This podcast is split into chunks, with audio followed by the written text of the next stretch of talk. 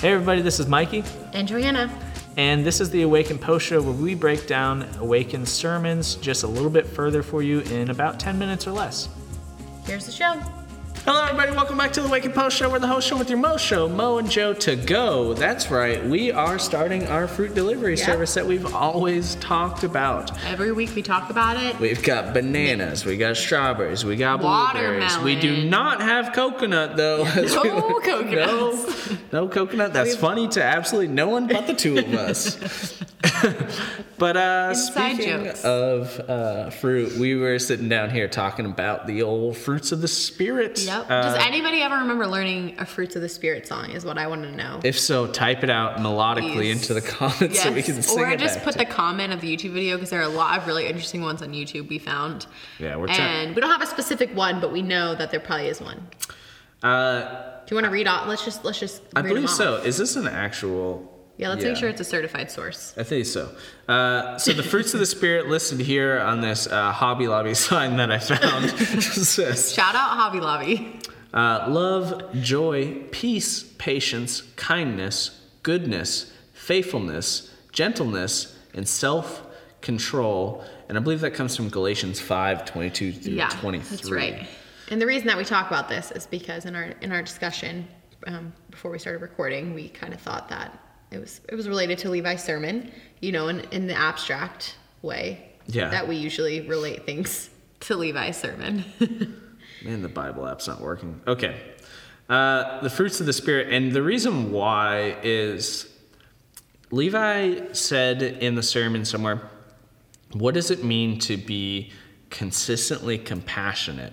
Uh, or I guess that wasn't the, that was the question that I took from it. But what he was referencing is the fact that Christ is Yeah, I remember that. consistently compassionate. It just got me thinking about, well, what does it even mean to be consistently compassionate? And is that something that we can achieve? Is that something that we should be striving toward? I know as you know, little Christ, we are supposed to be, you know, making our face to look as much like Christ as possible. Mm-hmm. So, what does it mean to to start to step into being consistently Mm-hmm. compassionate? What I mean, like, and I'm going to throw you under the bus here because we didn't speak about this beforehand, but like, what does compassion even mean to you? Like, what does it mean to, without like having a dictionary.com definition? But like, if there's examples of people or, um, you know, tasks or anything like that that mm-hmm. just make you think of compassion, like, what, how do you how do you define compassion within your own life? well, I think the first thing that comes to mind when you say being consistently compassionate is that I probably really suck at that. I think in general, if we're using Christ as the example of consistency, like we're so far away from being consistent at anything. But I think especially compassion because it's so, in my mind, it's so interwoven with emotions. Mm. And I don't think that's how it is for Christ.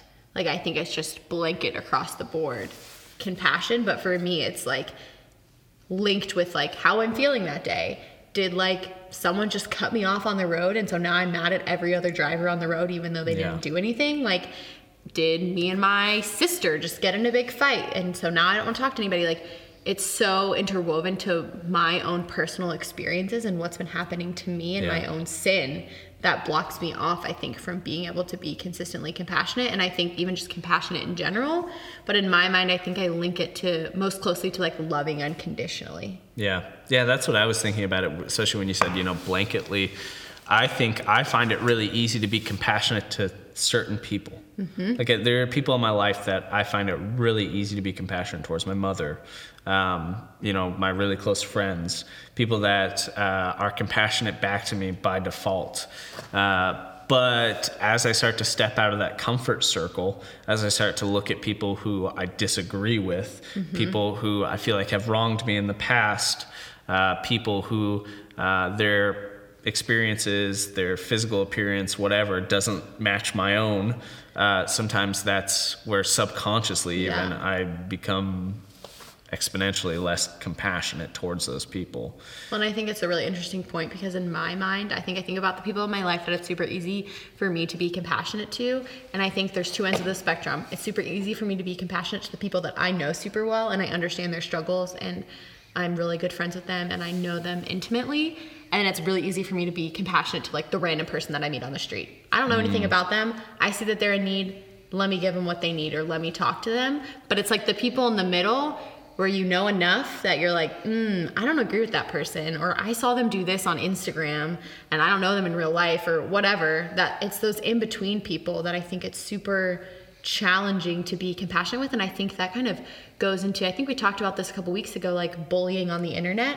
Like I think that's a lot of where that comes from because it's this weird in between where like you feel like you kind of know some things about the people, Yeah. but you don't know enough to be able to feel like you can be compassionate for them because you don't know the hard things and and stuff like that. And I think that might be a really common thought from a lot of people that those middle of the middle of the road acquaintances, that's where it's hard. Yeah. So then my question to you guys would be like, how do you begin to step into those areas of becoming consistently compassionate to those who are in the margins of your life, those who are in those gray areas? Because to be honest, like most weeks, I don't have the answer for you guys. Yep. Um, the only the only way that I've found to combat this in any way is to start to become conscious to that subconscious underlying of of lack of compassion. Yeah.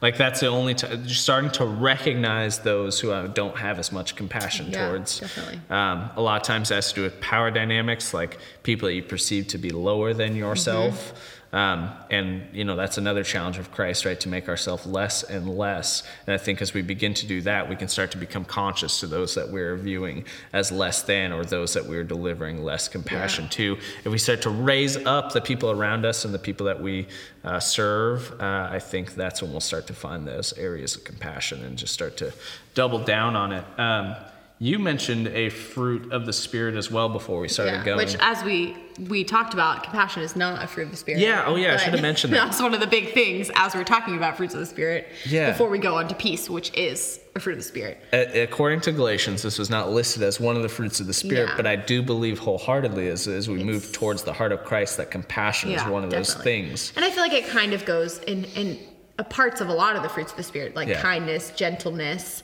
and all that kind of are Self control is what yeah, we just spoke yeah, about. that like play into compassion. So I think, you know, we're not trying to like say that the Bible messed up because they didn't, but that it is it is kind of right along in that vein Yeah. of a lot of those other fruits of the spirit. But yeah, peace is something that Levi I think touched on towards the end of his, his sermon when he was talking about Matthew, I think eleven twenty eight, talking about um, Jesus giving us peace that surpasses all understanding, which is just something that is like so hard. I can't even like it passes on. It's, yeah, it's like you can't you can't understand it, and I think that it used to really overwhelm me to think about that because especially when I'm like struggling with anxiety or just like life being overwhelming in general, you're just like, oh my gosh, I would love some of that peace that surpasses all understanding, right? Like you're like, give me some of that. Yeah. But you don't even know because it surpasses all understanding. You don't even know how to get it, like, or how, how to like achieve it, or what even to say. And so I think I found myself most recently literally just praying like jesus give me peace that surpasses all understanding. That's all i have to say about it. That's all i know about it. I don't know anything else. I don't know how to get it. I don't know how he gives it to me but i know that i want it.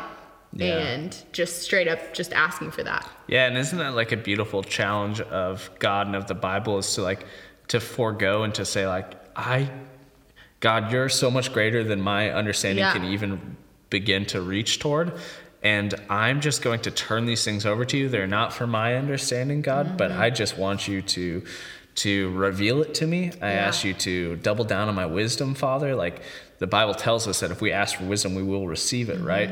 So when we're asking Him to reveal these areas of darkness to us in ways in which that will just fill us with light in the way that He wants to on a daily basis, I think that's a it's a beautiful promise and a practice that each of us can be incorporating into our daily lives. yeah and i think also we also get caught up in the idea of like needing to like understand what we need peace for and like what we need freedom from and we need to have all these things figured out when we so quickly forget that like God already knows and that the Holy Spirit is interceding for us in ways that we can't even comprehend or understand so that it's okay to just say I just need some peace that surpasses all understanding. Yeah. You know, you know why, you know exactly what's going on in my heart and that that's okay to not have all of the words to explain your emotions and explain the things that you're going through. Yeah, and I'm often on the other side of the spectrum from you.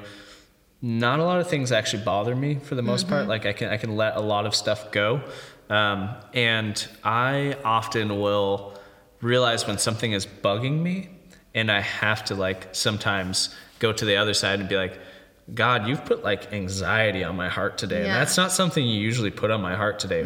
What are you trying to teach me through this? Like, what what are you trying to reveal to me about myself or my practices or my people? Yeah. Like, what is it that you're putting on my heart today? And I'm gonna let that resonate with me for a while. I'm not gonna fight against it. I'm not gonna try to, um, you know, create distraction away from this thing. I'm gonna let it sit with me, this uncomfortableness, because I feel like you're putting that on me specifically.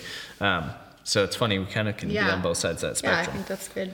Yeah. That's good. Um, is there anything else before we close out? No, I have I- I have like a practical thing, but No, I don't think so. Okay. Uh, if you guys are looking for something else to listen to, hopefully, if you're not watching this, maybe you're listening on the podcast app. Yep. I got another podcast for you guys to check out uh, this month. Uh, Bridgetown uh, Podcast, I believe is the name of it.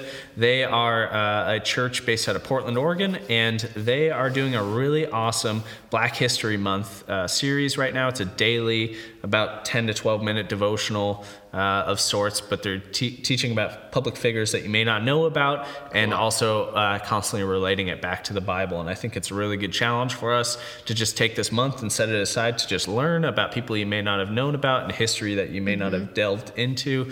Um, and you'll come out a smarter, more compassionate person, hopefully. Yeah. And also wanted to let you guys know that if you were looking for us on Spotify, you may have had trouble finding our podcast there, but it is now there and up and rolling. So you can find us anywhere for real that you listen to podcasts. Awesome.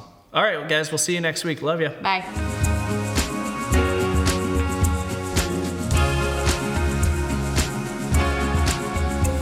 Okay, that's all.